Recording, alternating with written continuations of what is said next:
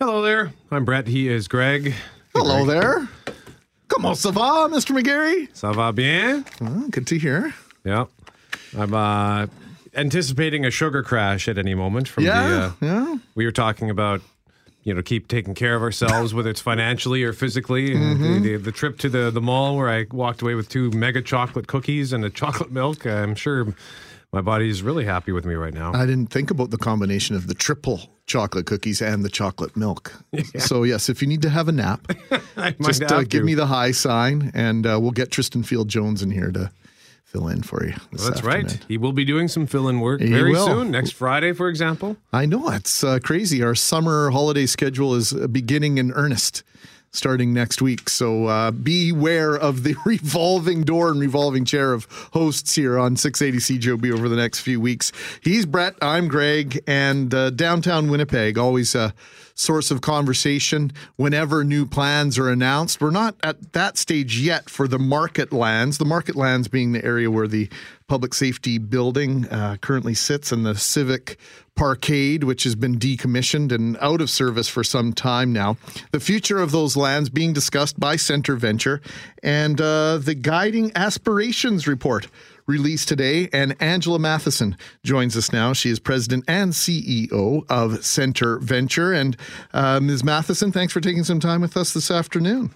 Thanks so much for having me. So, uh, for those that are unfamiliar, and I just tried to outline basically where the market lands are, there are some restrictions on the potential uses for that piece of property. Is that correct? That's right. It's about uh, two and a half acres. It's right across from City Hall and the downtown Red River College campus. And about the southern third of the property um, is uh, subject to a historic caveat, which restricts that portion of the property to public use. Why is it called Market Lands, by the way? Well, it's an interesting history, of course. This is really a center of commerce uh, at the founding of the city of Winnipeg in the late 1800s. And in fact, the first money raising bylaw of the newly formed city of Winnipeg, uh, one of the things that they uh, taxed the citizens of Winnipeg for was to build a market on these exact lands. And that stood there um, until uh, basically 1919.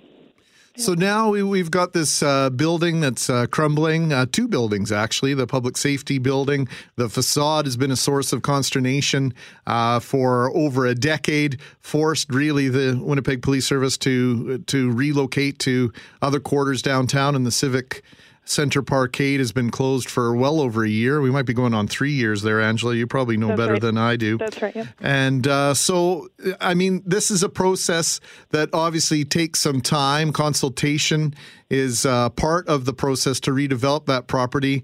Uh, what is your initial finding in terms of the general population and what they'd like to see with that property? Sure, we've spent uh, really a busy three months uh, meeting with area stakeholders, also reaching out to Winnipeggers at large, really asking them what do they see as the vision for this site. And there's a real strong consensus, we think, forming. Uh, it's very large site, as I mentioned, so um, there is the opportunity to do a lot of things here. And there is strong support for it being a mixed use development, and by that we mean that it would have a mix of housing, residential, apartment type housing, uh, commercial, retail, as well as public spaces and amenities for people who live and work in the neighborhood. So, would we be looking at uh, likely a, a high rise, perhaps, at least to occupy some of that? Well, really, the next stage of our, our process, which is going to take us to December, another report to City Council, is looking at those types of questions. Now we're looking at what's the physical plan for the site. So, how uh, would the land itself be divided up into buildings and public spaces, perhaps uh, new streets or uh, pathways, those kinds of things.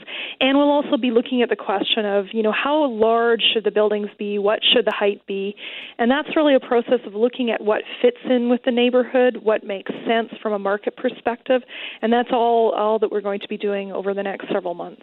This would be a guess on your part, Angela, but how do you think this process is different now in 2017 than it would have been, say, in 2007 or 1997? The focus of this part of the downtown quite different in uh, that 10 to 20 year period. Well, it's a great question, and I think you're 100% right. It has been um, a really rewarding experience for us. I think Winnipeggers uh, are far more engaged in what's happening in downtown uh, way back than way back then. Uh, we've seen some amazing developments. Obviously, the MTS Center, the Forks, True North Square, our new colleges in the downtown. You know, all of these things are making people a little bit more alert to, uh, first of all, you know what we can achieve, and also, uh, you know, uh, what we want to achieve uh, going forward. And and I think um, you know people now uh, really think that we can achieve something special here. And maybe 10 years ago, we, we would have been a little less optimistic. So the this uh, what, what you've done here, you took a whole bunch of ideas, hundreds of ideas from Winnipeggers. Just wondering off the top of your head if there is anything odd that jumped out. If anybody had any sort of off the wall ideas for the space you know, we didn't have any, you know, hovercraft landing ports or any of those types of things, if that's what you're asking. Uh, no, we, there was a really strong consensus. People want to see more of the exchange district.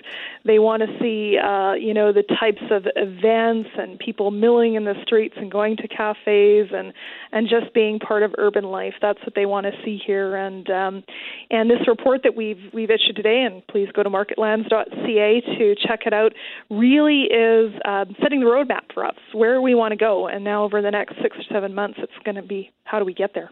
It's almost ironic. I asked that question about the difference between 10 and 20 years ago. And it's ironic because I think 20 years ago, the easy answer would have been just uh, put some green space there.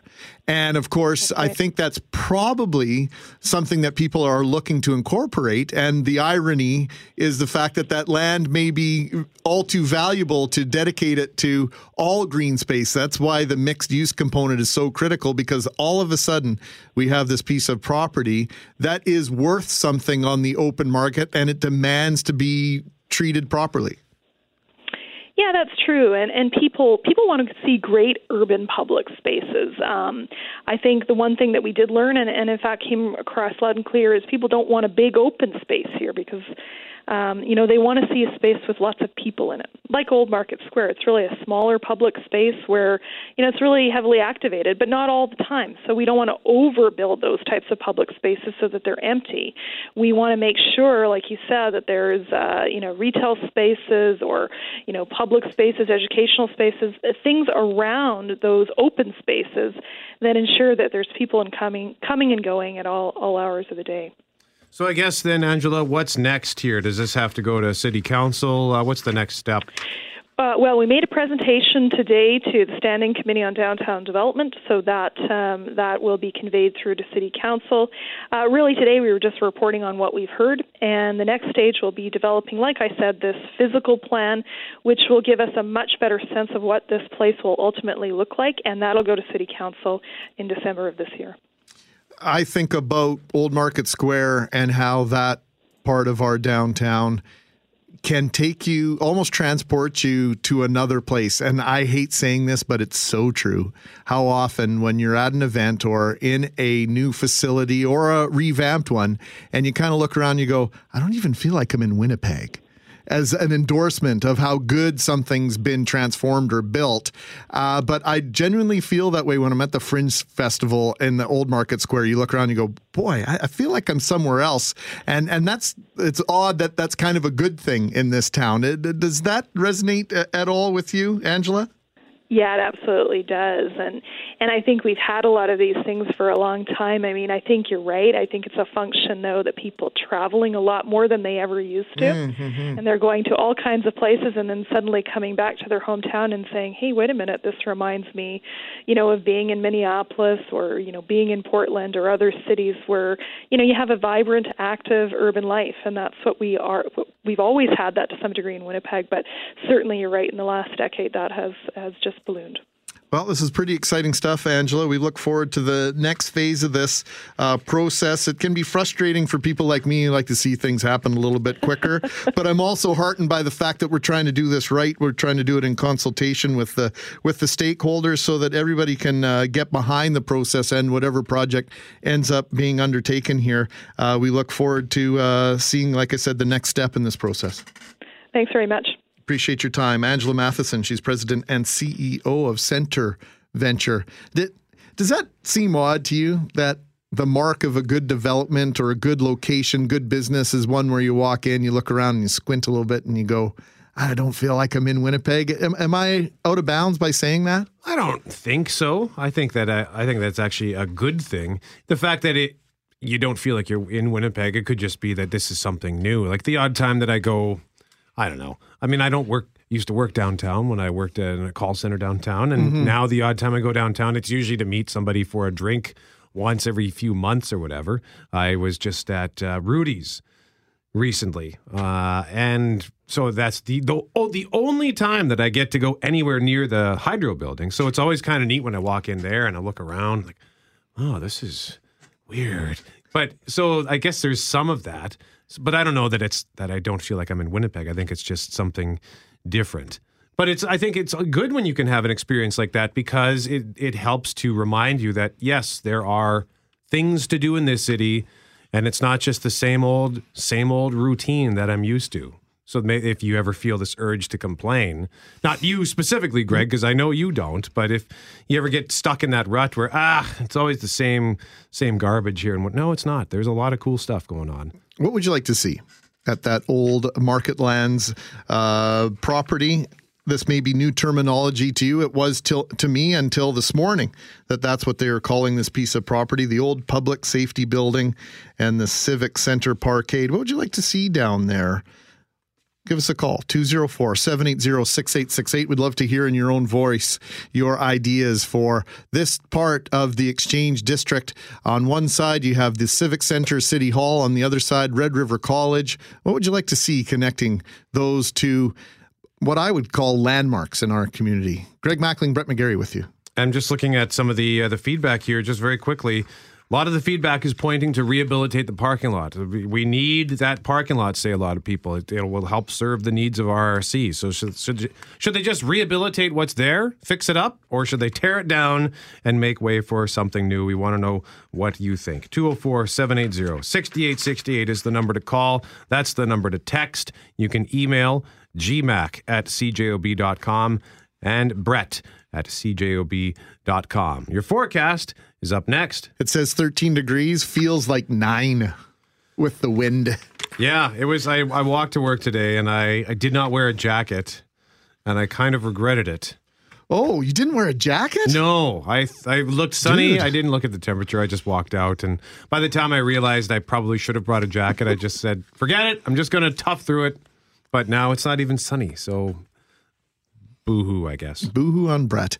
Uh, I can give you a ride home if you want. If you want to, if you want to wimp out Nope. on your No, idea of walking home, no. just let me know. I appreciate the offer, but no, I will not be a wimp. Uh, by the way, uh, if you're just tuning in, we're talking about the market lands, and this may be brand new terminology to you. The market lands is the piece of property that is uh, right in the middle of really the old old market square, the giant area that used to encompass. Uh, I think they had stables for the old city horses, for the police and delivery and work vehicles as a part of that property way back in the day. We just know in the last 40 or 50 years, the public safety building and the Civic Center Parkade. The parkade's been closed for three years now. The public safety building now been vacated by the Winnipeg Police Service. They are, they are in the heart of downtown on Graham Avenue now.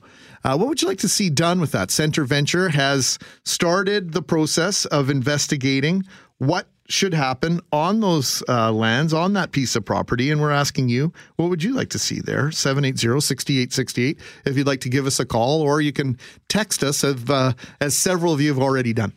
Some of those text messages. The first one we, we received from, I believe it's John, and it says, "Let's blow it up and start over." What do you think about what John has to say? I think that's probably what they're going to do. I don't know if they're going to blow it up, mm-hmm. but I think they're going to dismantle it in one shape or form and start over again. And I think that's what they, they need to do.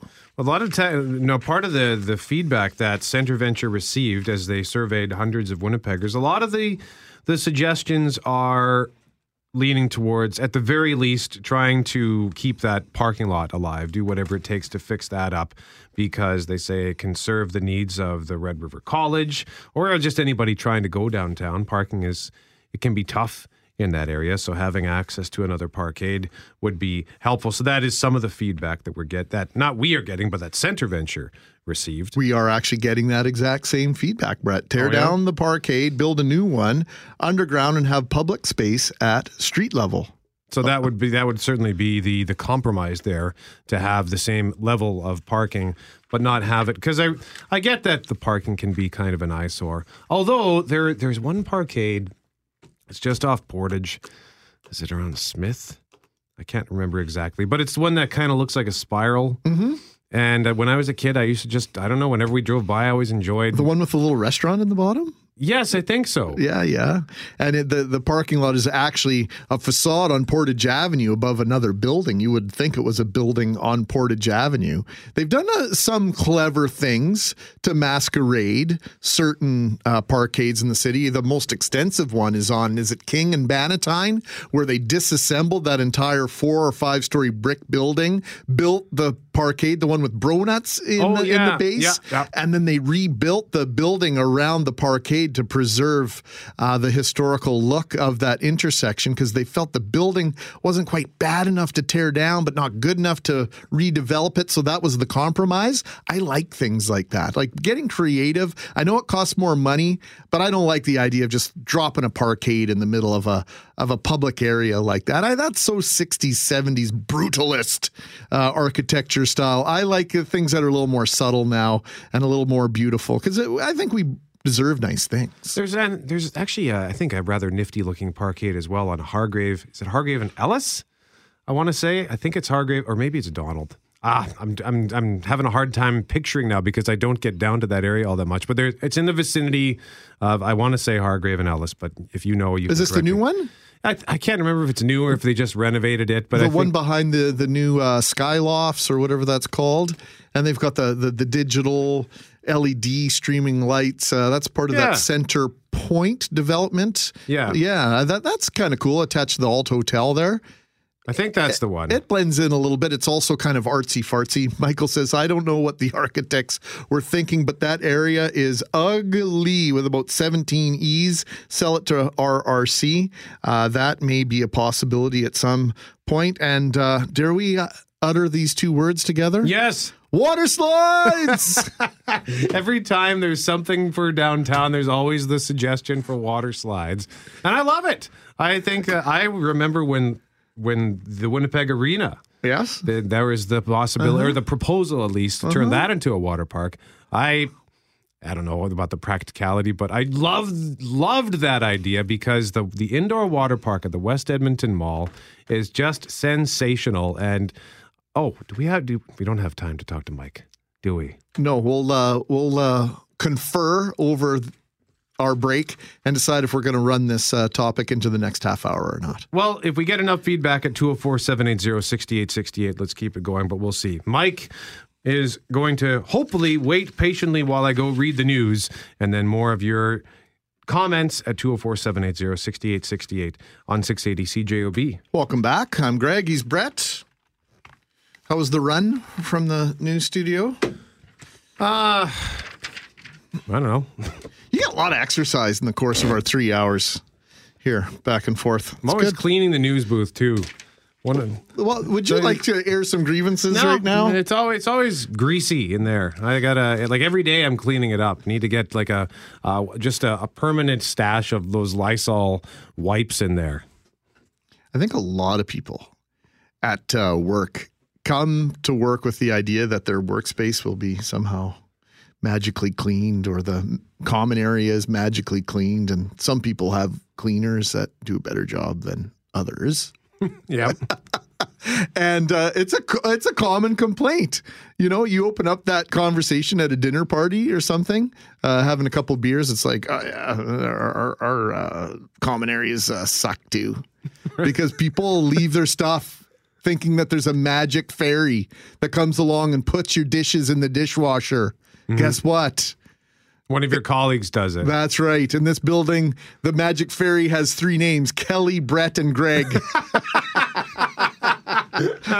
yes, I'm calling out my colleagues on the air. Put your dishes in the dishwasher. It's not that hard. We digress. Um, was on the uh, on the on the website uh, globalnews.ca taking a look at the latest stories, including some footage of fights breaking out at a Florida airport after Spirit Airlines canceled some flights. That's kind of disturbing.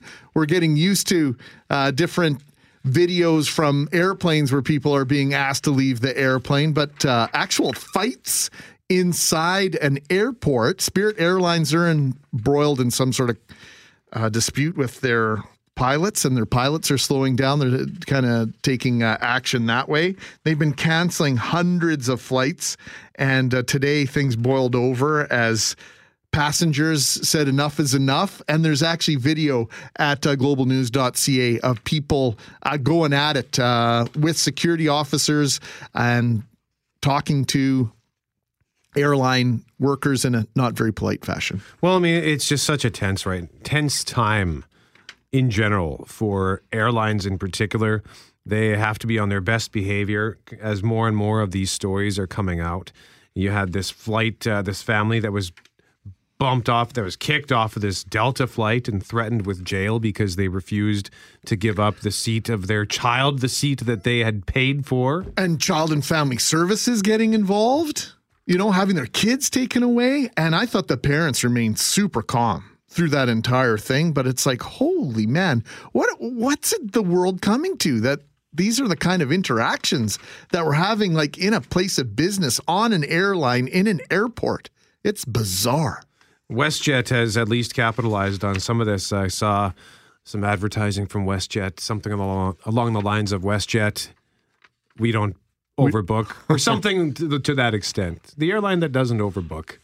So I think that's actually sometimes it's crafty. really subtle, right? Yeah, that's really crafty. You know, this this Spirit airline thing. I wonder if this is just not just a if this is maybe a culmination of what's all the the stories that have been coming out of airlines people probably already go into an airport with an expectation maybe not an expectation but uh, the the pre uh, pre preconceived notion that they're ready to fight with an airline employee and then this happens and they just that's it. We're dropping the gloves. Yeah tensions are raised with uh, i mean travel is tense enough as it is right? Getting out of the house on time making sure you packed everything that you needed to take with you.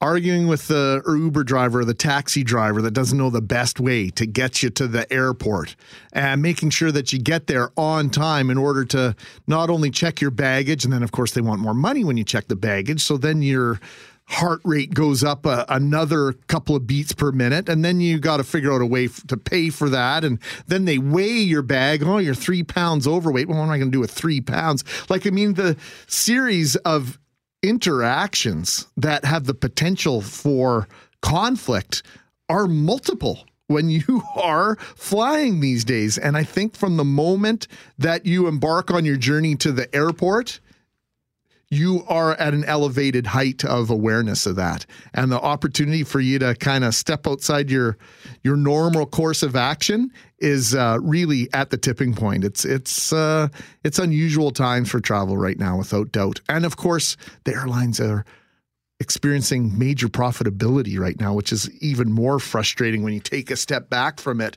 They're jamming more people on airplanes canceling more flights than ever and they've never made more money and I heard, yeah, I heard something about that. That I and I don't know. I didn't see this report. It was just relayed to me that there is a side by side graphic of what the the seating plan looks like now, and they want to redo it so that they can fit more people in.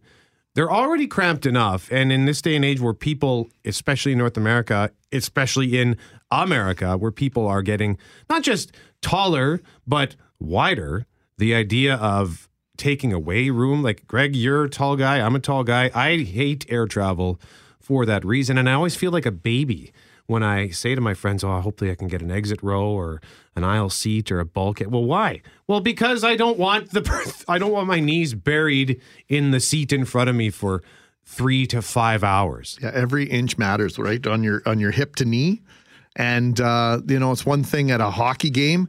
I was at the Bell Center back in February. I was shocked. I thought that you couldn't get any worse than Madison Square Garden or MTS Center. There's worse. Really? Hip to knee, yes, and in a very expensive seat at Bell Center. Uh, just, you know, real estate's expensive, whether it's on land or in the air, apparently. And so airlines, like you said, they're doing everything they can to maximize those airplanes. Got a text here from 204 780 6868. I don't know if this is an official slogan, but it says Southwest Airlines, we beat our competitors, not you. I like that. I like that a lot. If it's not an official slogan, uh, you might want to copyright that. I like that.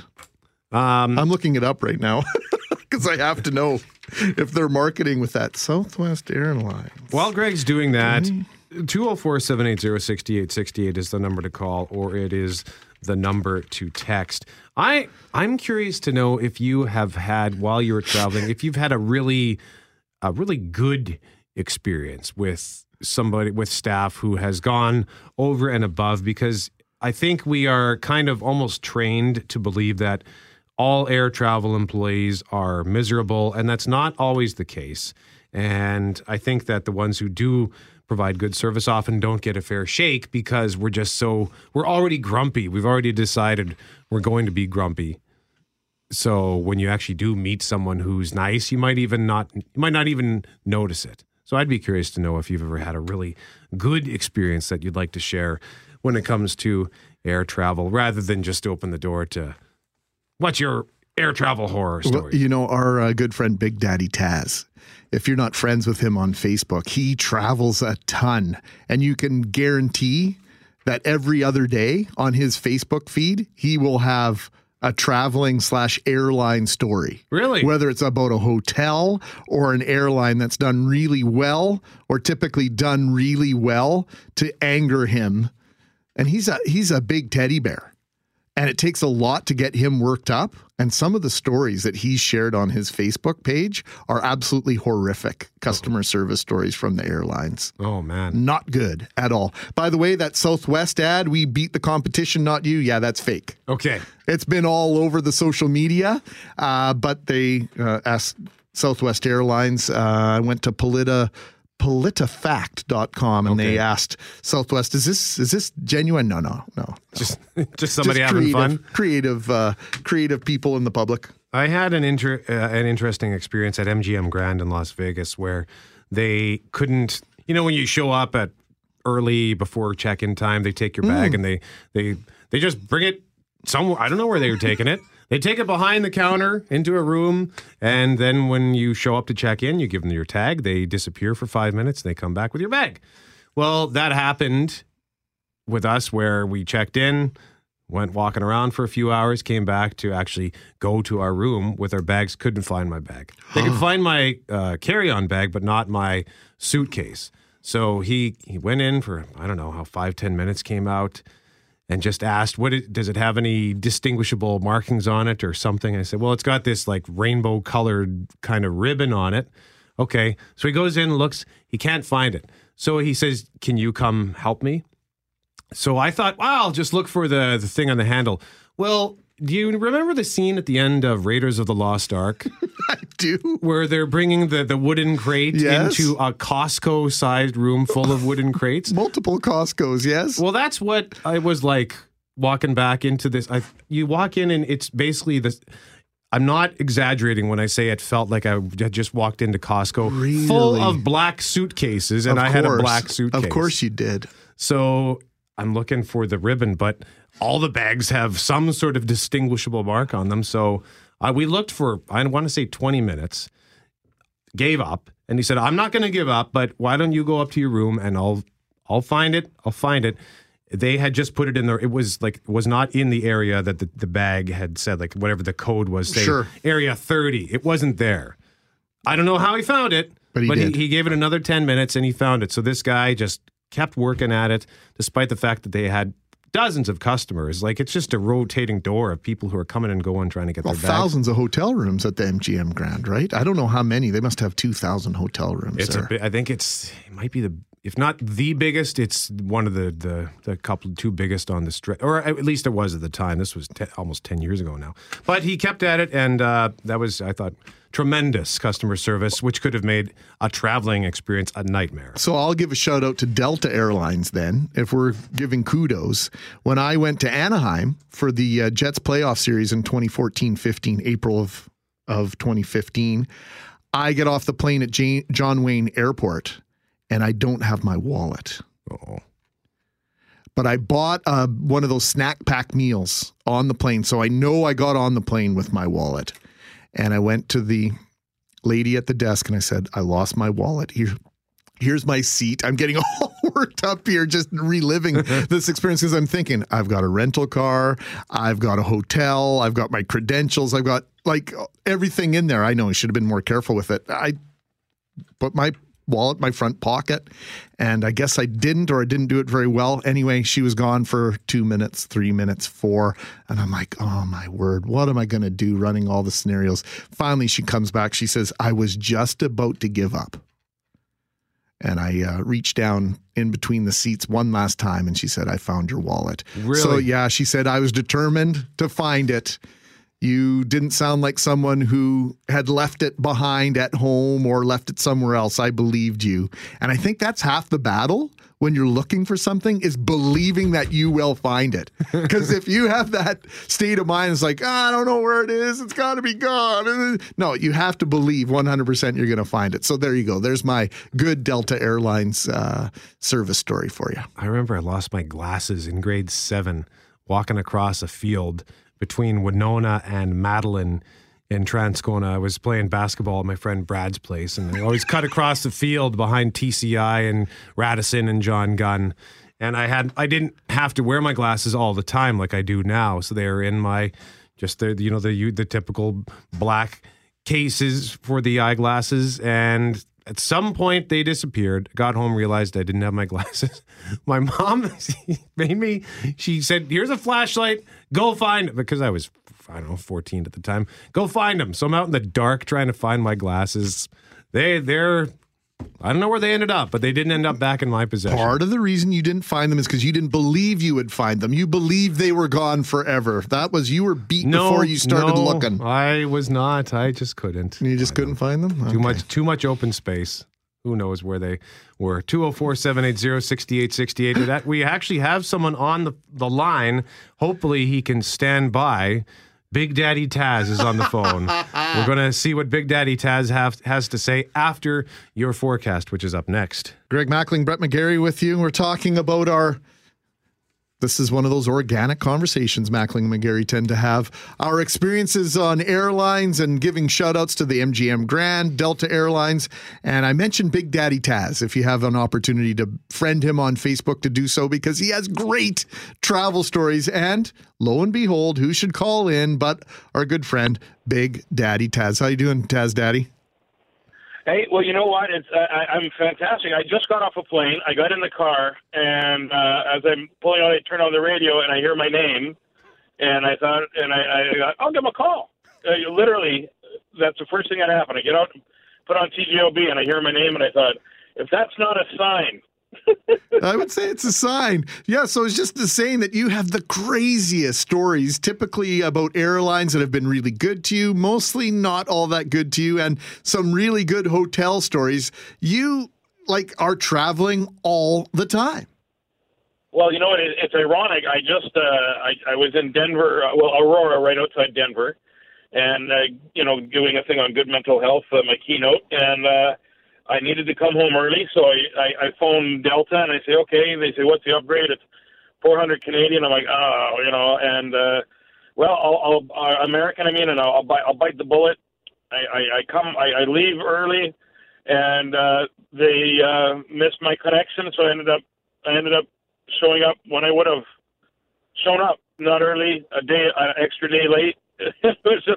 So I, I, we go to the Delta counter, and I'm, I'm sitting there just waiting to see what we can do. Where am I going to do? It? Are they going to give me a hotel? What's what's taking? And this guy is losing his mind on this Delta lady, and I, and I, and I finally I'm behind him, and I just said, "Listen, brother," I said, I'm, "You're going to probably want to punch me in the mouth for interrupting you." I said, "But." You, you realize uh, that this lady has no control over the weather, and that's why our flight was delayed. I said, if you need to yell at somebody, the chapel's down the hall. You go do your yelling there, because the, you know the Delta lady's just trying to do what she can do to help us all out. And I said, there's a huge lineup, and for every minute that you're yelling at this lady, everybody in line is getting more heated up. And I said, it's going to cause a riot. I had no idea what had happened in Fort Lauderdale because we'd all been on planes, right? Right. And it was just, it was just somebody's anger created so much more anger. So I just told the guy, go, you know, go cool off and and hang out, but go go down there. You're yelling at the wrong person for the for the weather, man. well, before we let you go, because we're up against the news at the top of the hour, Yeah, you mentioned sure, what happened yeah. in Fort Lauderdale, and that's how this kind of got started. You can go to globalnews.ca and see the video there. Is there heightened tension in and around airports and on airplanes in the last month or so? Do you see a difference, or has it just always been that way? No, you know what? I, it's always been underlying, but now, especially with what happened on United, and I know you're going to news. I'll make it quick. After what happened on United, people are people are more vocal than ever. Like people are they're they're they're, they're just. Uh, we used to just seethe, and now we're we're we're we're putting out our stories, and we're demanding we're demanding that people like Air Canada and the, the people that are are making us miss our flights for overbooking are stepping up. Taz, always great to hear from you, brother. Thanks for the work that you do, and uh, welcome home. Well, thank you. Well, I'm here for I'm here for about 14 hours, and I catch a plane tomorrow. So I'll I'll I'll, I'll put some more stories when I hear them. Can't wait, buddy. Take care, Big Daddy Taz. guys. See how that works? You, you you start talking about somebody, and they just happen to turn on the radio, and I thought he thought he should give us a call. Why are you guys talking about me? Well, I'm not good- even here. And good for him for for being the the voice of reason. That is something that people get mad. As you pointed out, they're they just they're they're already in that sort of heightened state of tension at the airport, and yeah, they want to scream at somebody, but it's not my fault that the weather is poor. So, or in this case, this poor this poor woman who was at the counter just trying to take the brunt of this customer's anger. So, good for you, Taz. We appreciate your goodness and we appreciate you reaching out to tell us that story. Coming up to two o'clock on six eighty CJOB. 206 Tuesday afternoon? Yes, Just double checking. Because the days do blend together. Hope you're having a wonderful one. A little bit uh, less than perfect outside, but that's okay. Spring is here. Um, Big Daddy Taz, want to thank him for calling in. It's strange you, you utter kind of reference one person and they happen to be listening at the right moment and he gave us a call. That, that's just, uh, that's Winnipeg, right? The one degree of situ- uh, separation in this town is sometimes uh, overwhelming. Erin Shaw joins us in studio now. She resides in our city part time between here and Edmonton. Erin, uh, snuggle up to the microphone there. We want to be able to hear you. She's a reporter for Crime Watch magazine, and we're going to talk a little bit about journalism, the state of journalism, journalistic integrity, something uh, that some people uh, feel, some members of the public, and uh, certainly the President of the United States seems to feel is in question right now. Uh, I want to thank you for taking some time with us, Erin. Thank you. Oh, thank you very much for having me. Um, yeah, fake news. That's the thing that every journalist does not want to be accused of being. And um, the President of the United States, bless his heart, has uh, you know, issues with with our uh, lovely estate. Um, yeah, I yeah I work for Crime Watch Canada, which um, I will read our mission statement because we like to know people to know what we're about. We believe that by putting criminals and the crimes they commit under the spotlight, we all stand a better chance of protecting our children, our loved ones, and ourselves from the influences of crime. We're a publishing company that focuses on crime awareness, prevention, education. So, you name it, uh, if it's illegal, likely we will be publishing about it. And um, we do a lot of other uh, reporting about um, uh, domestic abuse, about um, psychopathic behavior, uh, profiling, that kind of thing. So um, we are not fake news, I must say.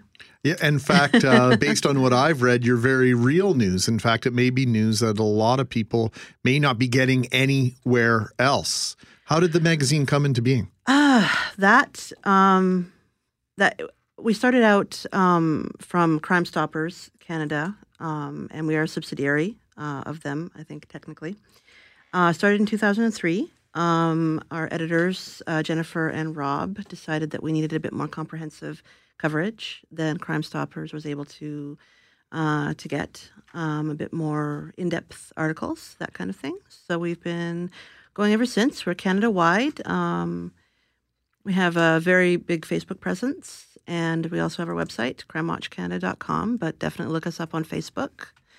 Um, we're really uh, we really like to put our newest articles out there, and um, we publish also on missing persons. We publish on uh, awareness of the newest drugs that are threatening the community, things like that. So uh, yeah, and we try to go in depth with issues that people may not be getting in other places. How did you get into it? Um, actually, Jennifer, my editor, she is a friend of a friend, um, and we were sitting at a bar one day, and she leaned over my friend and said, "You write, don't you?" I said, "Yes, I do." Um, I'd been a financial journalist before, and I was a fiction writer, and she said, "I might have a project for you," and uh, that's how it started. So, financial writing, uh, lots of interesting stories there over the years, in particular, I would say over the last decade, Yes. where you had the, the collapse of, of uh, major institutions, the very uh, real possibility of uh, financial crisis as big as it was, of it being even more gigantic. And those are not easy stories to tell because it's difficult to get people talking about the behind the scenes, the dark side of the financial world. Do you have a similar uh, challenge in terms of writing about crime and, and getting experts and people to open up to you about what's really going on on the street? Uh, a little bit. I've had a few doors slammed in my face, as have each and every one of us in the news business. But most people are actually really very forthcoming. Um, they want uh, people in the community, people, um, I find people in the academic community, and uh, our people in the police force, that kind of thing, are really just wanting to get crime off the streets. And uh, any way we can do that, um, if we can get into the underbelly, if we can get into the reasons behind why these crimes are happening, then um, we can we can cut the head off the snake. We can stop uh, everything in the process. We don't. Hopefully, it will cut down on things overall. So mostly, we're actually pretty. We get a lot of cooperation. We're pretty good. We're pretty good. It's um, we fight the general public's perception of journalism, the state of journalism right now. Um, we have to double and triple check our sources all the time. Um, we have to be very sensitive um, to how our stories impact individuals. Um, the general rule is um, tell the truth, but in good taste. So we have to be very, very um, aware that each crime has, if a victim and or people who are affected by it, and we must be very, um, therefore, accurate, um, transparent, and uh, willing to share exactly where our information comes from. That's incredibly important nowadays um, to be distinguished as part of the, uh, for lack of better term, real news media. Well, just in, as an example of one of your most uh, recent uh, works, when you go to the Crime Watch uh, Facebook page, Greg found this. He said, "You gotta, you gotta read this article on stealthing. Oh yeah, What you need to know." I don't. Creepy. Can you sort of uh, summarize what is stealthing? stealthing is uh, non-consensual condom removal in um, an act of sexual congress. So um, it is. It it can be done by both males and females, but it is uh, part of a ri- rise of uh, very small subculture of to- toxic um, male entitlement. I hate to use those words, but it's a very small subculture where they believe that uh, males believe that they have the right to ejaculate into their passive partners, uh, whether those partners consent to it or not. So they, quote unquote, stealth, they remove the condom or they damage the condom during or before uh, the sexual encounter to achieve that goal. You said you that you hate to use those words, words, male entitlement. Why do you hate to use those words? Well, it would show a bias. There is a bias. There always is. Sometimes the truth goes in one direction or the other. But we, everyone in journalistic community who is serious about what they're doing, likes to remember that um, for every example of privilege, for every example of entitlement you're going to find, in somebody, you're going to find the exact opposite the very next day. And sometimes we uh, to keep in mind that in relation to that specific article and the people that are doing it, that is one of the characteristics, right? Is that their ideal of what is right and wrong comes from their perception that it's their right slash privilege to do what they're doing. Exactly. And what we must remember is um, to combat that, we must see that as other, as something that is not the norm, so that we can all look at it um, uh, outside ourselves and recognize it as um, what can we do to stop it, not that, oh, we're blaming men for this. You know, it's what can we all do to stop it. Where does your funding come from? You, you mentioned that it's part of Crime Stoppers. Uh, and by the way, do- you know, before I forget, uh, if you want to read the article from Erin on stealthing, just go to Crime Watch Canada magazine on Facebook, and you'll be able to find it. And it is one of the first things there. Erin Shaw wrote this article on stealthing. So the the funding for Crime Watch Canada magazine, where does that come from? Um, we get a lot from advertisers, uh, local advertisers willing to do business with us. We have wonderful ads in our in our magazine that um, are great businesses um, in the community. So they we kind of do a little bit of a give and take back and forth. They advertise in our magazine. Our readers do business with them. Uh, they're local businesses. We're supporting the community. It's wonderful that way. We have lots of great s- subscribers, um, and uh, we also. Um, I'd have to double check with my editor on this one, but I believe we get a, a couple of grants. I would have to. I would have to double check on that one. So, you know, when you're in commercial radio, you're in uh, commercial publication where you have advertisers. Does that does that change the way you approach a, shor- a story, and and should it change the way you approach a st- story? Because you know you, you just kind of reference what I would call stakeholders in terms of the success of of the business of the magazine. Right, there are people whose money you're counting on in order to publish the magazine, just like we count on our advertisers to keep us on the air here at 680 CJOB. Mhm, a fair point. Um, indeed, I I do not alter my content um, one iota because of our advertisers. I don't. Um, I refuse to, and I believe our other writers would say the same. We're lucky in the sense that we um, we cultivate the kind of support that only wants unbiased um, coverage. Uh, should it uh, um, make a difference? No. Um, uh, journalists have to have the truth as their only mandate in good taste. Um, that being said, everyone needs to have their funding to be on the air and in print. Um, you have to do a bit of a dance. So that's where our wonderful, wonderful sales editor Rob comes in. he um, he manages all that and uh, gets um, basically everybody on board with our mission and uh, makes sure that uh, we're dealing with a community of people that we can uh, trust to trust us. Erin Shaw is our guest. She is a reporter for Crime Watch magazine. Once again, you can find their uh, page on Facebook, Crime Watch Magazine Canada. Did it? No, did it? Is it Crime Watch Canada magazine? I just said it right in front of me. Canada. Crime Watch Canada magazine and crimewatchcanada.com. And uh, Erin is Winnipeg based, but also works part time out of Edmonton. And we're going to continue our chat about the magazine and a discussion about journalism in general and the state of journalistic integrity in today's media. It's Mackling and McGarry. Your forecast is coming up next. I'm Greg. He's Brett. Erin Shaw is in studio with us. We're talking about Crime Watch magazine. We're talking about journalism, the difficulty of journalism, and differentiating uh, real journalism from the fake news that really has become prevalent on Facebook and other social media. But most of the fake news originates somewhere else. This is an agenda typically of uh, groups that are trying to discredit regular journalists and the mainstream media, quote unquote. And also, to a great extent, we're learning uh, this comes from outside the country. Russia, in particular, trying to influence not only the American election, but uh, they were accused of hacking the uh, French election and the emails of the now president of France, uh, Macron. And so there are outside forces at play here that are uh, in competition and uh, on attack on on regular journalism. Absolutely. Um, social media is sort of the hub for most of it. Um, 30% of all fake news reports can be traced back to Facebook. Can't be traced further than that. Um, the rest are clickbait covered with a million ads, you know, things like that. Um, they get filtered down and down and down, so we can't find the source of them. Um, and that's usually when they begin to break down. You begin to understand um, that they are not real.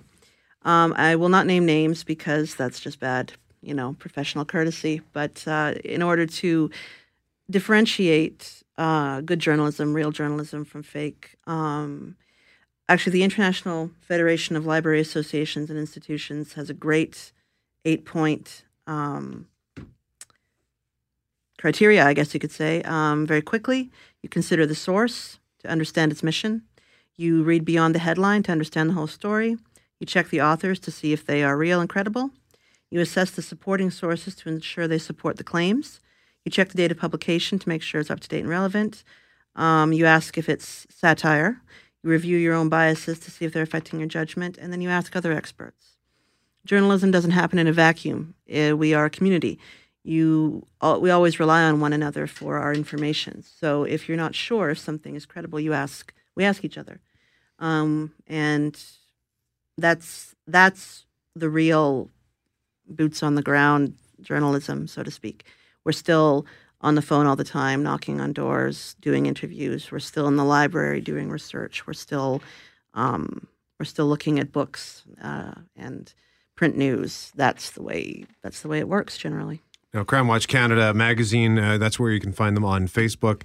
It's based out of Edmonton, but they cover stories from all over the place, including here in Winnipeg, which is why Erin Shaw is here. She spends her time back and forth between Edmonton and Winnipeg. And as a result, uh, one of the things that uh, you work on has to do with a database of missing persons. Uh, did I understand that yes, um, I just wanted to do a shameless self promotion uh, for the missing report. Um, founded by Jody Matoma. He is out of Edmonton, but we are everywhere. And most prominently, we're on Facebook. Just look for the missing report and you'll find us. And also, just the website is missing.report. It's one of the newer sites that doesn't have the www or anything, just missing.report. And we're on Twitter as well. That's expanding. Um, it's an attempt to create a reliable source for the people of every province, state, country, eventually, to know about missing people in their area without having to do a great deal of research.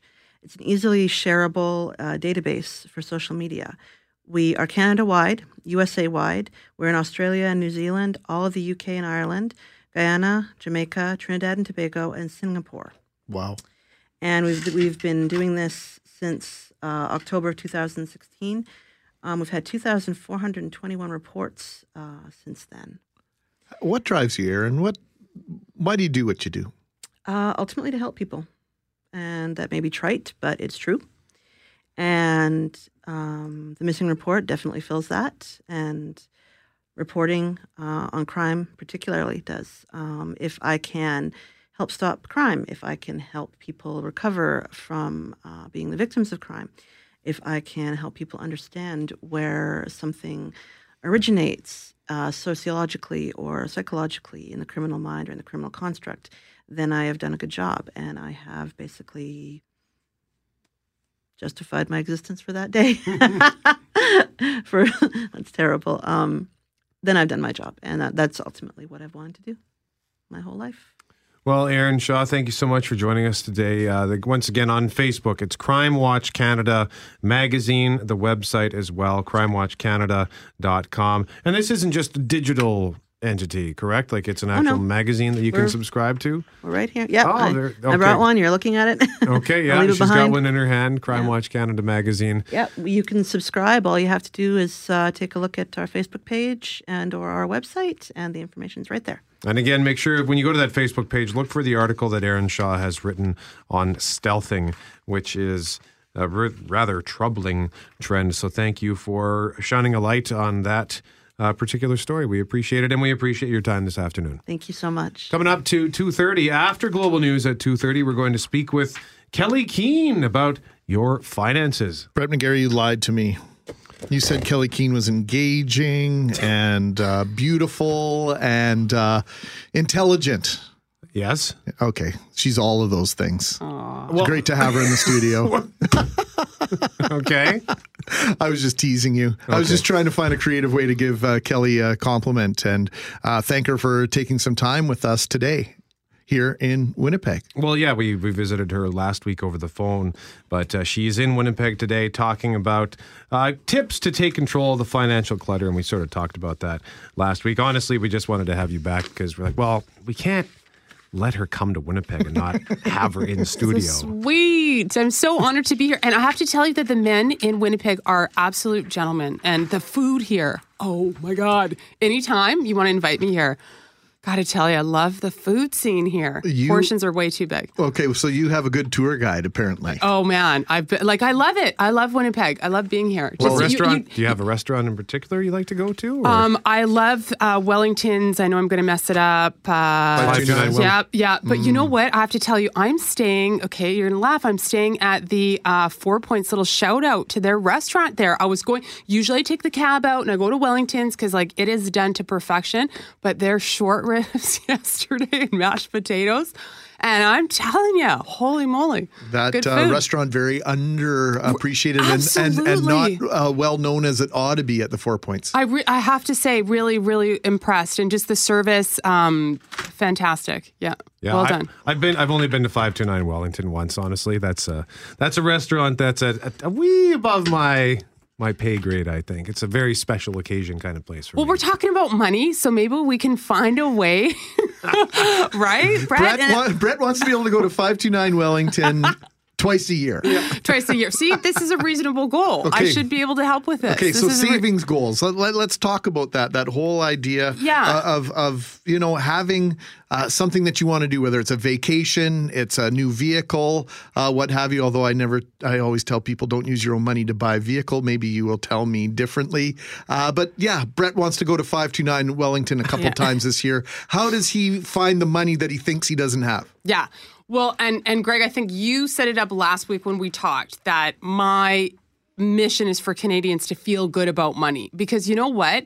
If you don't feel good, if you don't treat yourself, if it's all about sacrificing, what are you telling your subconscious? Oh, I want you to work hard. I want you to find more ways. I want you to be creative. I want you to think of more ways to bring in more money because you're never going to have any fun with it. Wow, that's a winning strategy. Shoot me it doesn't work. So, I mean, and I live and breathe this. I sit before you as uh, a personal finance educator that made all the mistakes, was in the industry, should have known all of the things that I did, uh, atoned in my 30s and in my 40s. I think I've got it together in the sense that. Um, you know, I can also compare myself to some billionaires that I know and say, well, I'm not really that wealthy. Well, whatever. Or I can compare myself to my friends that are doctors without borders and say, wow, you know, it depends who I compare myself to. So that's a that's a whole other tangent I won't get into. But if we don't set goals that are fun, that are realistic, are reasonable, uh, we're not going to have a chance to get out of the debt trap that we're in. And then what kind of message does that send to everyone's children and, and the younger generation? So, uh, really happy to be here talking about how to have some more fun with our money. Well, it's funny that you mentioned that we have to be able to feel good about our money because I have a tendency to feel guilty hmm. if I spend any amount of money that I would consider significant, like over hundred dollars on a single item. Like in the in the winter, I spent four hundred and fifty dollars on a golf club, Right. and I I wanted it, and I've wanted it for two years, and I and I still feel kind of guilty about spending that much money on a single golf club, even though I use it every week. Wow. I go out once a week golfing, but I, I don't feel I've never felt 100% good about it. How do we it's just flip so that much around money. for him? I know. Uh, have you ever felt good about any of your spending? Was there ever a time where you're like, yeah, that felt good. I deserve. See, I wonder if this is more like a you deserving issue and money is just kind of something that is an extension of that. Have you ever really felt good about a spend? Uh, not a never 100%. There's always that there's always at least a nugget of, oh boy, I don't Yeah. know if I should be spending this much money on that. I don't know. Did I make the right decision? Yeah. Yeah. There's always that buyer's remorse for me. I mean, maybe you need to practice. Maybe part of it is number one, saving up. So Mm. it's like that was saved up for, that was earmarked for. There was nothing else that that was supposed to be for. And my husband and I actually have, it's funny, we have this little piggy bank on the top of our fridge. Not that anyone uses cash that much anymore, but we try to once in a while. And we just take the loonies and toonies and throw it in there and have some fun every 30 days. We empty it out and have some fun with it. And just like the exercise of doing it all the time, maybe could that help? if- Well, then that reminds me of a story. You certainly won't know this, but Greg, you'll remember. Do you remember Majestic Electronics mm-hmm. on? I think it was St. James. Yes, I When I, do. was like 12 years old, I saved up three. I want to say 313 dollars in those like you know those stupid little black change pouches. Yeah. I had 300 bucks crammed into that thing, and I went and I bought a 13 inch Emerson television from Majestic Electronics. Think about that. 13 inch television for $313. You can buy a 70 inch TV for about a thousand bucks now. Yeah, it's nuts. Anyway, but so why? Because I had those experiences as well. I bought, uh, I always had a deal uh, from the time I was in grade four. I had a paper route. And if I wanted a bike, I paid for half. If I wanted roller skates, I paid for half. From like the time I'm eight, nine, ten years old, that was the deal. Uh, I love to spend money. And I, you know, and that's the other, I'm too, the yeah. opposite of him. I love to spend it, and I'm a justifier. I can justify just about any purchase. And so that's why I get into trouble on the other side. Yeah. You know, I get joy from it, but maybe a little bit too much. So, how Mm-hmm. do you rein someone like me in to realize that, yeah, that doesn't last forever and you keep doing it?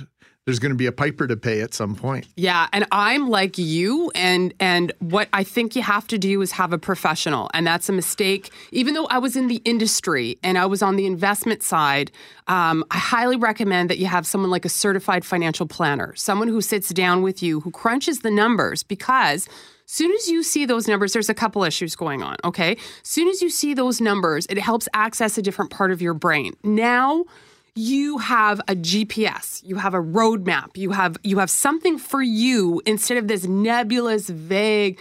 I think you know I probably should, but I really don't know, and and and and and that doesn't work. Okay, so that's number one. Number two, there's so much research being done on the behavioral side. So, mm-hmm. Economics basically says that if we have all the information we need, we're going to make a rational choice. Behavioral economics says, uh uh And all the brain scans say, uh uh We think we're rational, but we're not. So, here's a for instance. If you think of yourself, let's say the right part of your brain lights up, and you think of a stranger, the left part lights up.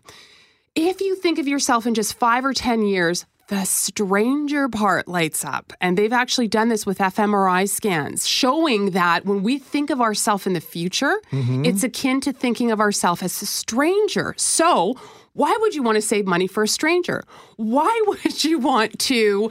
You know, our brains have not evolved to be in, in 2017. We are all about instant gratification, have it now. Um, we, our willpower gets exhausted. By nine o'clock, we've made so many decisions that who in the heck wants to talk about retirement and financial planning, all that stuff? So we have to trick our brain. We need a professional. We need, for you and I, uh, Greg, we're the spenders. We need to have. Um, things like money come right off the top of our paychecks so that if there is money left over that's okay.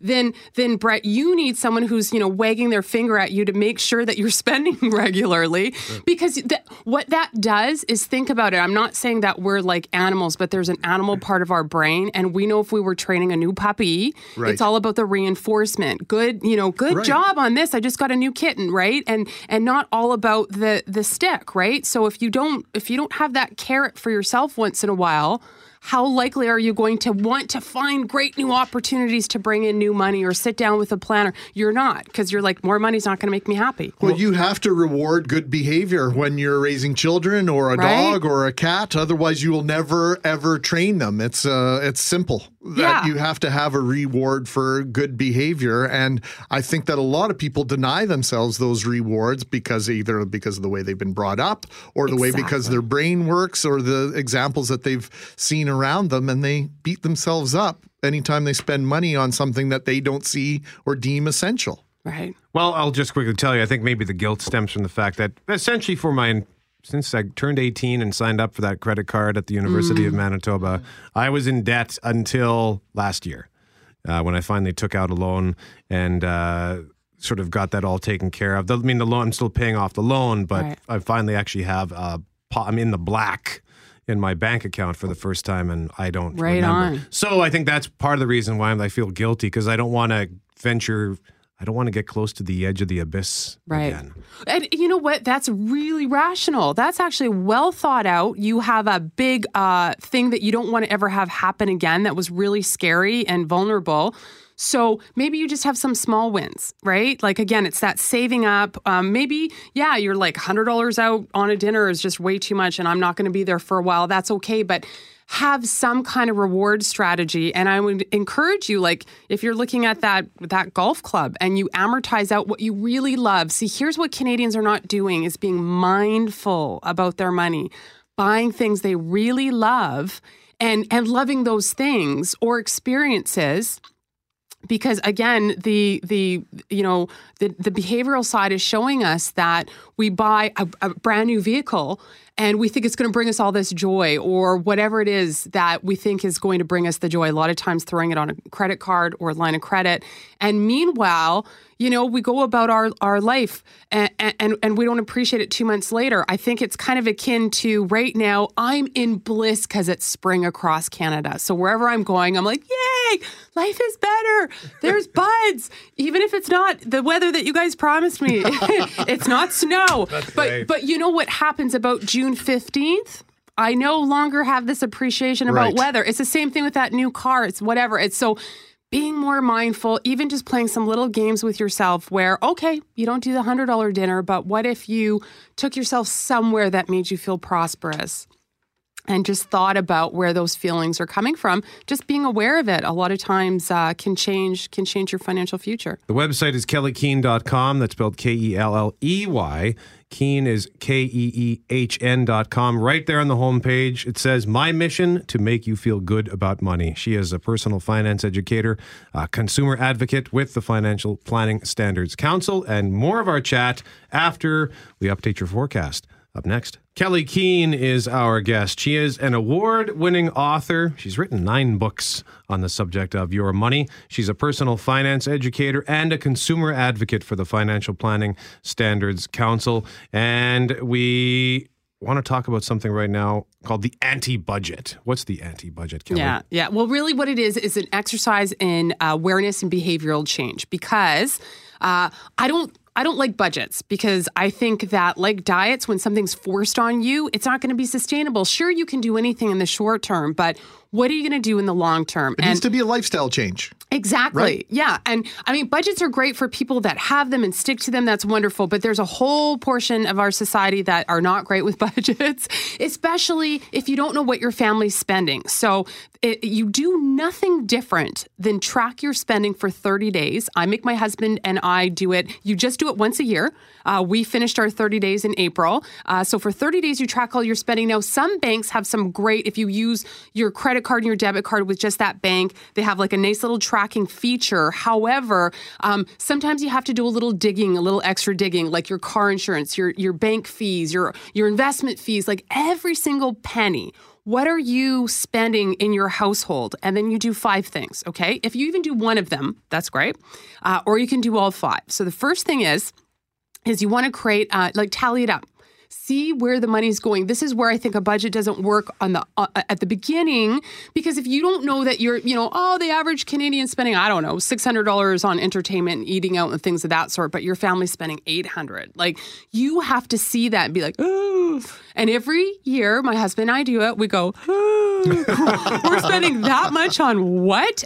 Like Right. it's, it's it's not about sacrifice. It's about choice and awareness just like with the diet too. So you tally it all up. That's number one. Number two uh, then you see what you're spending. You're like wow. Number two you uh, times everything by 12 to see what that's adding up f- per year. Again, different part of your brain lights up and goes, wowzers, maybe I did have enough money to go on vacation. Maybe I did have enough money uh, to go to Wellington's or whatever, right? Like you see anyway where this money is going. And then number three, again, uh, you can do all of them or just one. Number three is one week every quarter. I ask my readers, use cash. Not all the time. I know it can be inconvenient to get it Some places you can't even use a $50 bill. Uh, True. But it, a different part of your brain lights up. It's called loss aversion. You feel the loss when that money's coming out of your wallet or your purse that you do not, that part of your brain does not light up when you're using debit or credit at all, even if it's your debit right? You don't feel that tangibility. That's number three. Number four is uh, set up alerts with your credit card and your debit card. So every time you use it, you get a little email alert. So if you're going on a little shopping spree or something of that sort, boop, boop, boop, you're getting all these emails in. It can help you curtail your spending, but also it can alert you to fraud, right? If you're like, hey, that's not mine. And then, very lastly, especially, I, I like a little online shopping once in a while. So, my husband and I have a rule that if it's uh, more than a $100 purchase for a, a, a want, not a need, we have to take a 24 hour cooling off period. See if you still want it, you still want it, and it's in the budget. Like once you budgeted for it, you can have it, but not instantaneously. He's way better at curtailing his spending than I am. So I think he came up with that rule. I don't think I did. I think this is one of his. So some of it is emulating uh, the things that had to be done back in the old days. I don't like to go back down memory lane all that often when it comes to money, but I'm old enough to remember having to go to the bank to cash my paycheck. Right? Right? There was no such thing as an ATM. And you had to think about, well, how much money am I going to need for the weekend? How much do I leave in? How much do I take out to put in my pocket? And when Sunday came around, if you were out, you were staying Right. home, right? There were no options. So I, I re- reckon and remember those days and re- recall the things that you had to do. And that's where that whole idea of maybe pausing a little bit and the whole Mm-hmm. access to credit. It's so easy now. You can walk into a store and they can have an amazing item. You don't have the money for it, and they'll say, don't need, you can take it home today. You don't have to pay for it for 18 months. And it's only two dollars an hour, or whatever they've, you know, reduced it down to. So you're like, wow, that's not much money. Sure, I'll take five. right? exactly. So they play tricks with you. You bet. know the marketers are playing tricks with you, and well, I think what it sounds like is you have to you have to trick yourself into thinking about it, making everything a conscientious choice, and and planning just a little bit better. And slowing down a bit. Yeah. Yeah, yeah. I love this idea about uh, the, take 24 hours to cool off because I recently did that actually. Oh. I was gonna. I was online. It was like 1.30 in the morning. I was just thinking of you know I was alre- I, I should have been asleep already, so I was already kind of not thinking, and I was I had the credit card in my hand to buy something, and I thought, do I? Re- uh, no. I'm just Good gonna. for you. I'm gonna wait a minute. You don't even have to leave the house to go shopping now, right? It's- or or they have it now to Talk about the tricks, right? Where um, your credit card is stored on file, so you just have to click one Oh, thing. no So you're not even pulling out the credit card to think. that's right. Wow, you're just like click, click, click, click. So I I mean, it's a dangerous world for for spenders. Uh, and and- and again, like get a professional on your side. Get someone like a certified financial planner. You don't have to do this all on your own. Uh, because if you if you had that earmarked, you had this amount saved up, you'd be like, well, I only have this much in my spending account, and that's going to come out of that. Uh, like you said, right? The mindfulness, the slowing down, all of that. Uh, when we're making our purchases. And we were talking about it. Want to point it out real quick? You mentioned piggy banks. Yeah. You can set things up uh, depending on your financial institution to take a few pennies or a few dollars here and there uh, every time you purchase something or at the beginning of the month. It's a great way to save money uh, to use Without you technology in your it. an advantage, right? Exactly. You bet. Yeah. Painless. KelleyKeehn.com is the website. K E L L E Y K E E H N dot com. She is an award winning author. She's a personal finance educator and consumer advocate for the Financial Planning Standards Council. She is on a mission to make you feel good about money. Thanks for the visit, Kelley. It's Thank been you, gentlemen. It was fun. Coming up to Global News at 3 o'clock on 680 CJOB. Kluche and uh, Buckingham coming up at four o'clock. They are the masters of the tease or the hook. Uh, apparently, that lower gas price, 89.4, 89.9, was just a tease. Uh, getting reports that gas prices are on their way, on the rise, on their way up. 97.9 in some locales. So if you see it under 90 cents, fill up. Take advantage of that because uh, you know when it starts to go up one place, it won't be long till it's that higher price everywhere. He's McGarry. I'm Mackling.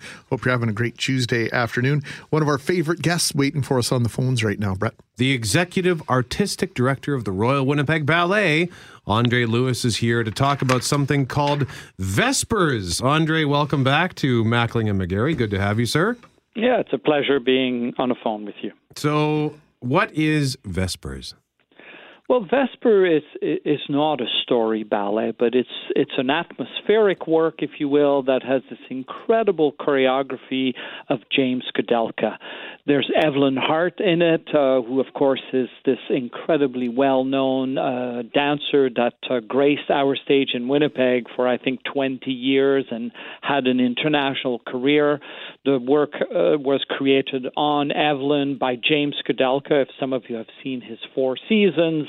Uh, he's a wonderful choreographer, but it's ultimately it has a spirituality about it. It's about a, a world inhabited by humans and animals and the connections between the two. And uh, you see the arc over from Act One to Act Two, where Evelyn appears in the second act. Well, and this is a little bit of an of a homecoming for Evelyn. It'll be amazing to see her on the stage, and that connection she has to Winnipeg will be, I can only imagine, palpable uh, at the concert hall. Oh, I, I, you know, we feel it already here with all of our students and dancers. She spoke with our uh, professional division students uh, just the other day and gave them a little bit of her life. Our artists are working with her alongside her, and it's really exciting for them because I mean, she is this icon of Canadian dance. She's probably the most recognized ballerina in Canadian history, having won numerous awards and, of course, being recognized by the federal, provincial, and municipal government. So she, she has this incredible pedigree, and, and people are excited. And I know the audience will. Uh, frémir, as we say in French, when they see her uh, come on stage. Can you translate that for us, Andre? I want to say swoon, but uh, what, what, would be the translation? Well, uh, frémir is uh, you have a shiver uh, in in your spine when you see her come on, and and I have to say I watched another run through just the other day, and and you felt it. It was palpable. The the power this woman has on stage. I mean, she's so graceful, so beautiful. She has such incredible musicality. And given the kind of material that James Kudelka is able to give, being a master choreographer, it's such a wonderful unison. You say that her dancing career began over 20 years ago. How old was she when she started? Well, it was probably more than 20 years ago, but she trained in our school first under David Moroni when the professional division was just starting, which is uh, to train aspiring artists uh, to become ballet dancers. But I think she joined the company at uh, 18 or 19, and she danced with the company until she was uh, in her 40s and then retired, uh, sort of semi retired, but now is coming coming back in a different way, but she's still dancing. I mean, she it's it's not a walking part that she's doing. I mean, she's moving like uh, it's amazing. I mean, what uh, this woman can do. Uh, at her age is, is absolutely stunning. Andre Lewis is executive artistic director of the Royal Winnipeg Ballet. Evelyn Hart back in town to be a part of the world premiere of Vespers. And is this an opportunity for those that maybe have not seen the ballet? I know we're trying to reach out to people that maybe haven't taken the plunge yet. Is this a good excuse, a good reason to maybe attend or, or, or an old time ballet fan to say, come see Evelyn Hart and drag somebody else to the concert hall to see?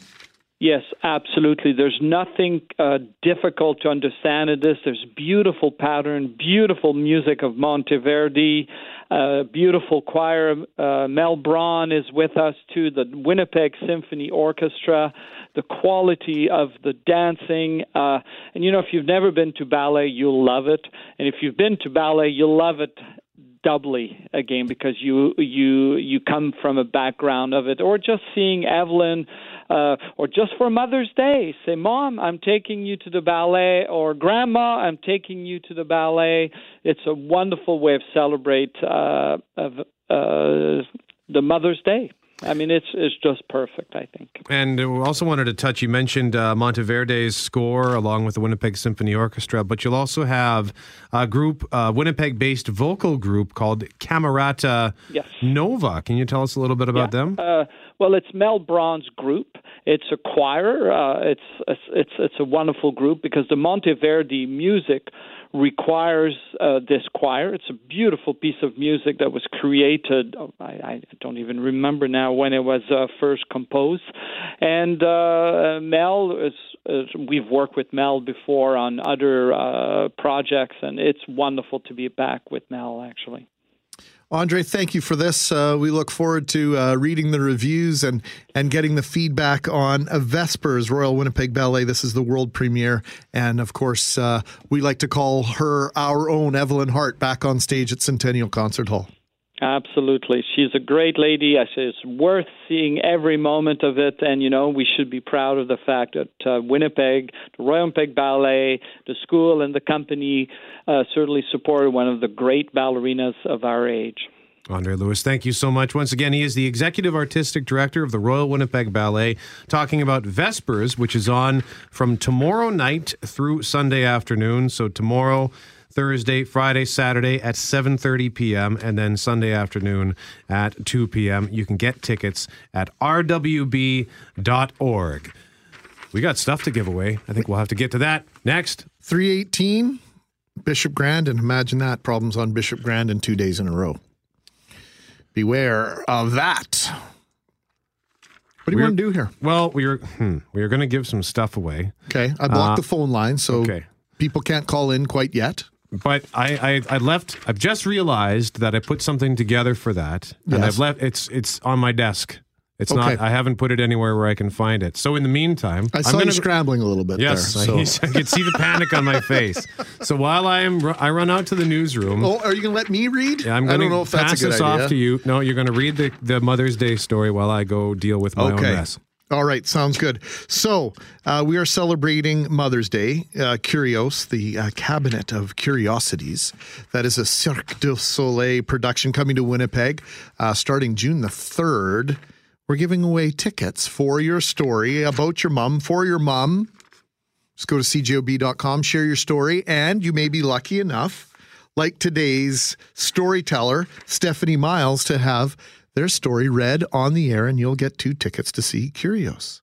My mother in law is the greatest mother because she treats me like her own.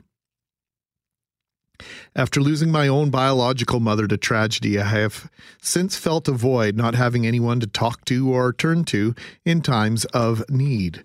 Over the years, my mother in law and I have created a close bond. She has been there through some very tough times for our little family. She's a wonderful grandmother who throws birthday parties for her grandchildren. She sent us to Niagara Falls because one day I mentioned that I had never been there and have always wanted to see the falls. One day she told me we were going. I almost cried. We also toured the wineries in the region and spent a couple of weeks in Toronto. It was wonderful. Not only is she a generous person, but is extremely smart and hardworking. After years of being out of school, she decided she was going back to university. She's 60 years old. This is a great story. Not only that, she has the highest GPA at the university. She holds many awards. I think she is amazing in many ways and deserves a treat. I could never thank her enough. Lastly, I think this would be a great way for her to celebrate her upcoming graduation. She is 60 years old, as I said, and is receiving her degree for the first time in her life. It would be amazing to have her go to Cirque du Soleil. I hope we win. And uh, Stephanie Miles, you absolutely have won. What an incredible story. Thank you for sharing that with us. So, Kurios Cabinet of Curiosities, Cirque du Soleil. Stephanie Miles, thank you for sharing that story. And we have more stories to read throughout the week right here on Mackling and McGarry. Just like we have other prizes to give away involving Y2J. Allow me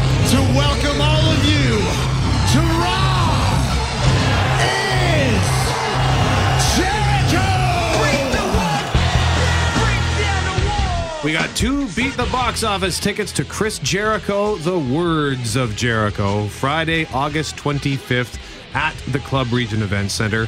The question today, the trivia question that you need to pick up the phone and call What was the name of Chris Jericho's finishing move when he was in WCW?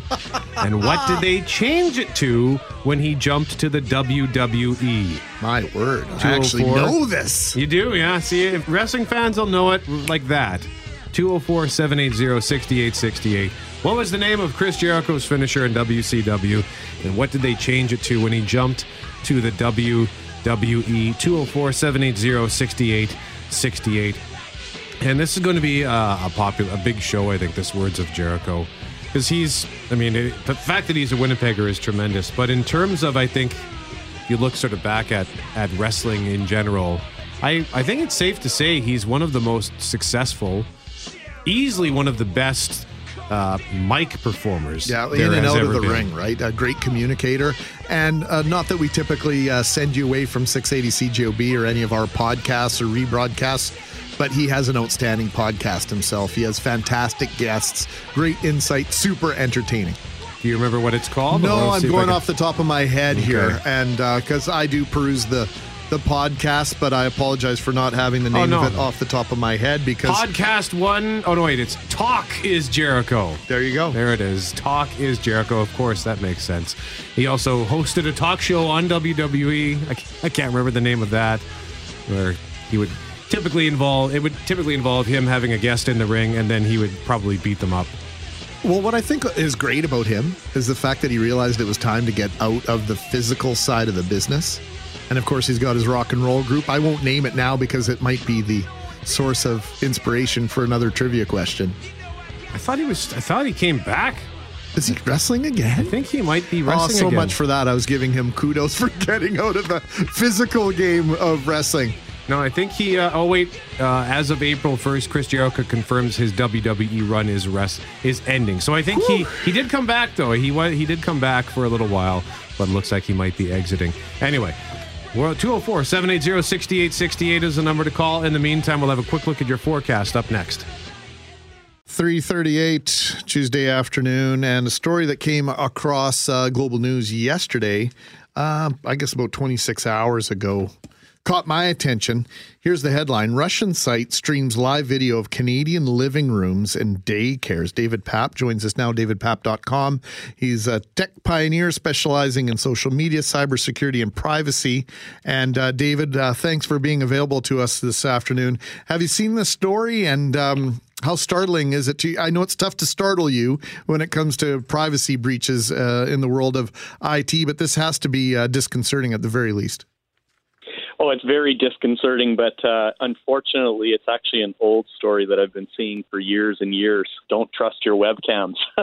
Wow. like it's just this stuff has been going on forever. Um, the the problem that we have is there's a lot of unsecured webcams that are available right now out there that are uh, being tapped into remotely. Well, if this is an old story, here's the new one. Over 500 security cameras watching Canadian homes, workplaces, churches, and daycares are being live streamed by a site based in Moscow.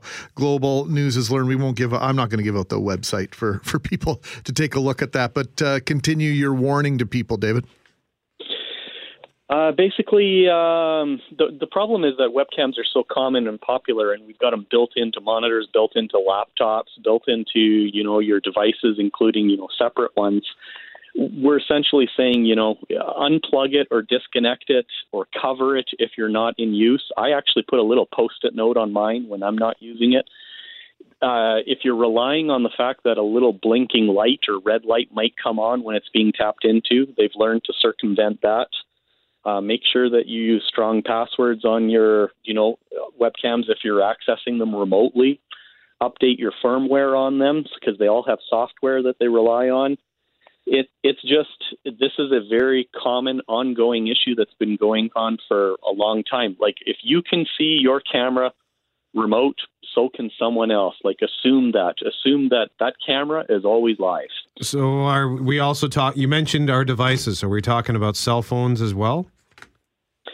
Uh, cell phones are generally uh, a lot more secure just because uh, people aren't compromising the software on them. Especially if you have uh, an iPhone, uh, the software on an iPhone is very rigid process to go through Apple's uh, iTunes, their um, the vetting process to get apps put on them. The Android market is a little bit more open. It's more Wild West because anybody can publish an app out there. In fact, uh, I had done a, a feature on that about a year ago where the top 10 flashlight apps uh, out on the market for Androids, they were all spyware, every single one of them. So I know you've mentioned the idea of uh, protecting and using some sort of uh, antivirus, pardon me, on your phone in, in the past. Uh, does that include iPhone, or is iPhone still as infallible as a lot of people think it is? It's not infallible, but it's actually very good for security wise. Um, you, in fact, Apple is frowning upon the the term anti spyware, antivirus in use of their apps. Uh, they don't like that because they feel that that's not the case. Uh, however, there are a number of security apps that are available just to make sure that things are locked down for settings. David, yeah. I don't know if uh, Greg, if, you saw it, but when, you mentioned the flashlight thing, my eyes almost fell out of my skull because I have a flashlight app and I have an Android phone. So I very hastily Googled David Papp flashlight Android just to find the list. Um, what when you say that an app is spyware? What is uh, the common thing that these apps are doing while they're on your phone? Uh, essentially, what they're doing is they're sending information that they're collecting uh, about your phone on uh, on back channels. And what I mean by that is could be things like your contact lists, uh, your usage, maybe your GPS information of where you're located, any kind of information that they can tap into. They're sending that out and collecting it on remote sites. And it's un- it's unfortunate um, that that information can get through. But with Androids, there is no vetting process to putting apps on their app store on Google Play. It just anybody can do it, and it just appears. Before we let you go, we'll get back to this uh, video camera story and the idea that we've got these doorbells that you can uh, that have video cameras built in. A lot of people using baby monitors uh, in their home in order to uh, feel more comfortable about what their babies are up to when they're in a different room. Uh, these things come with factory passwords. Uh, it's critical that you create one and not just go to the default setting, David. Hundred percent and don't even use the same password you use on other accounts because that's another way that they get in. You don't realize that they might have compromised your online account to access that. And even more scary are the stories that we've been hearing in the last year where there's two way audio on the cameras. So not only are they watching you, but they can listen into your conversations and also speak. There was a case uh, uh, about six months ago where somebody was screaming into a webcam at a baby that was sleeping, and it was it, like that greatly disturbed the parents because they they kept waking up the baby, and it was being done through the webcam. That's scary. Greg's now scary. now now Greg's eyes are about to fall out of his face. It just never ceases to amaze me the extent to which people will go to make other people's lives mi- miserable just because they can. Absolutely. Yep they don't think of the consequences. There are no consequences. David, with all this knowledge that you carry around with you, it's got to be awfully easy for you to be a cynical guy. Uh, yeah, it's unfortunate. Uh, I, you know, technology. You've got to realize that uh, everything that we do with technology generally is because of convenience, and that convenience comes with a cost. You got to remember if you're making it easy for yourself to view things, access things, log into things, view a camera, you're making it easy for other people to do the same thing. I think that's uh, some of the best advice you ever give when you come on the air with us here at 680 CJOB. and you you always uh, remind us that there is a trade off. There's a reason someone wants to give you an app, and if it seems like something that's trite and something uh, a little bit fun, uh, you may be trading more than you bargained for for that uh, fun flashlight or that fun editing app. Absolutely. All right. David Papp, thank you so much for your insight on this. David Papp, tech expert. Go to his website, davidpapp.com. Just got to quickly congratulate somebody. We were looking to give away tickets for The Words of Jericho, Chris Jericho, Friday, August 25th at Club Regent Event Center. There ain't a better body in the world than this gorgeous piece of meat question today was What was the name of Chris Jericho's finisher in WCW? And what did they change it to when he jumped to the WWE? Greg, you said you knew the answer. What was it? I, am I'm thinking about this David Papp stuff. You'll have to give it. I'm I'm distracted now. In WCW, it was the Lion Tamer. Of course. And in WWE, it was the Walls of Jericho, hence the name of the show, Chris Jericho. The words of Jericho. Once again, Friday, August 25th, Club Regent Event Center. We have more Beat the Box Office tickets to give away throughout the week on Mackling and McGarry. Just want to let you know about that three vehicle crash. Wilkes at Wil- uh, Elmhurst. Traffic moving slowly in both directions, and uh, that two vehicle collision on uh, Bishop Grandin at River Road. No lanes are blocked off, but traffic is backed up to Waverly. At last report, there's also construction in that area. Traffic and weather together, all up next. Brett McGarry, Greg Mackling, and now joined by Julie Buckingham. And I think I hear Richard Cloutier entering the studio. They will uh, get you home safe and informed straight through until 7 o'clock tonight. Julie, uh, gas prices are on the rise. We just got a text message in the last hour from Why our that loyal happen? listener, Michaela. Let, let me guess. Your tank is empty. Well, close, and it's you know I can't fill up for another three hours. It's going to go up. It's going to go down. Deal with it, folks. Richard clearly has uh, the. Wow. Yeah. He's got it all figured out. Yeah, he's got his system down, I guess. it's going to go Well, up. seriously. He's feeling At very, some point- he's feeling very zen today. Sometimes you win, sometimes you the lose. Zen coffee. But at, at what point does, you know, gas prices go up and down? Like when is it news? Sometimes we make too much of like they're going to go up and we're going to be outraged and then they're going to go down and we go, we can say that about a lot of things, though. yeah. Next time I hear Dan McTagg on your show, I'll be sure to come knock on the door. Yeah, Say, hey. absolutely. hey, what Why are you this doing, news? McTagg? Why is this news? Why is this news? news? McGarry, you are free to, sh- you know, to shout me out anytime. You know that. What are you guys following? What are you chasing? Well, Well, we're going to do a whole thing on gas prices coming up. Yeah, what time's that coming up at? Uh, yeah, no, No? that's probably not not going to happen. Uh, we will have more from the courts on the on the sentencing hearing of the Taekwondo instructor, but of course, uh, following up on this, what we need to know as parents in terms of we know that when you sign your your children up for the sports programs through your community center and that type of thing, that those coaches and mostly parent volunteers are all vetted and they have to complete their checks. But what happens if you sign your kid up for, you know, a sports school outside of that, or an arts program, or a music? Uh, a music school where where they're in a in a in a closed room together. Do those teachers need to or instructors need to have those certificates? And should they be displayed? should they be displayed inside the wall of a business? Um, that type of thing. We'll we'll discuss that a little bit more. Well, and we spent an entire hour on this question last week, uh, l- last week Tuesday, with Dr. Raymond Abdurrahman and Dr. Kirsten Worth about some of the things that you have to be mindful of. And you can go back on our Omni, on our iTunes, our podcast, and you can check that out because there was some really good advice there. Absolutely, and and, it's- this is why we talk about these things because be of what happened today. It can be awkward for parents. You think, oh, she's such a nice It piano shouldn't be teacher. awkward. It shouldn't you know, be awkward. Seems like a nice piano Yeah, teacher. do I really need to ask for that yes, you do. certificate? You, know, on, on the heels of that soldier being identified through DNA, we're going to bring the folks on from uh, Ancestry DNA. DNA. Fascinating stuff, right? Yeah, and a simple explainer. How do you go about doing this? Because you can, you know, do it at home and mail it in and find out what you are, And right? should you be worried if you send that away? Because I know in some places in the States, police have had access to that to try and solve some cold cases as well. Oh, wow. Mm-hmm.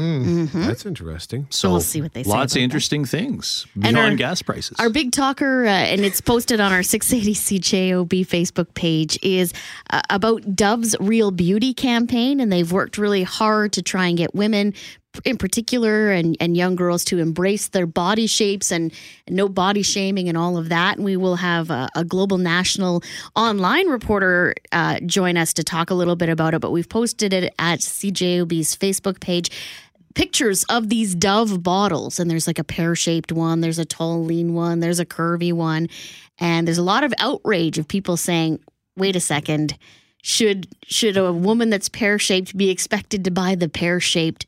Body wash in that mm. bottle so you can see the pictures of the bottles what they look like and hmm. tell us if you think it's a good thing or a bad thing we'll and tell that's you more only about in story. hour one.